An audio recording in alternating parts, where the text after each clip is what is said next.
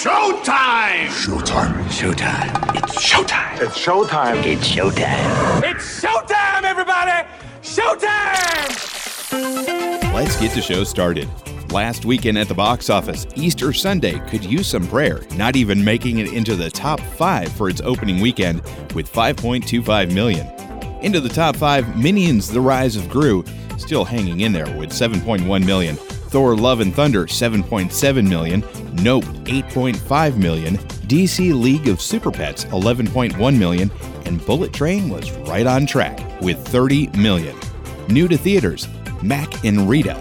A 30 year old writer spends a wild weekend in Palm Springs and wakes up to find that she's magically transformed into her 70 year old self. Mack and Rita is rated PG 13.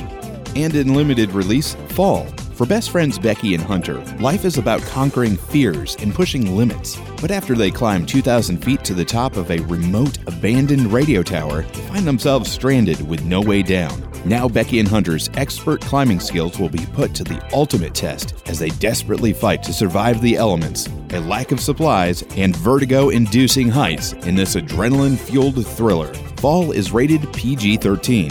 Also in limited release, Summering. During their last days of summer and childhood, the weekend before middle school begins, four girls struggle with the harsh truths of growing up and embarking on a mysterious adventure. Summering is rated PG 13. New to streaming, I Am Groot, a collection of five original shorts on Disney Plus. 13, The Musical, rated PG on Netflix. Day Shift, rated R on Netflix. Secret Headquarters, rated PG on Paramount Plus, and The Princess on HBO Max. New to Blu-ray and DVD, Sonic the Hedgehog 2, rated PG, and Harry Potter 20th Anniversary Return to Hogwarts. Grab some popcorn, pull up a seat, and enjoy the show.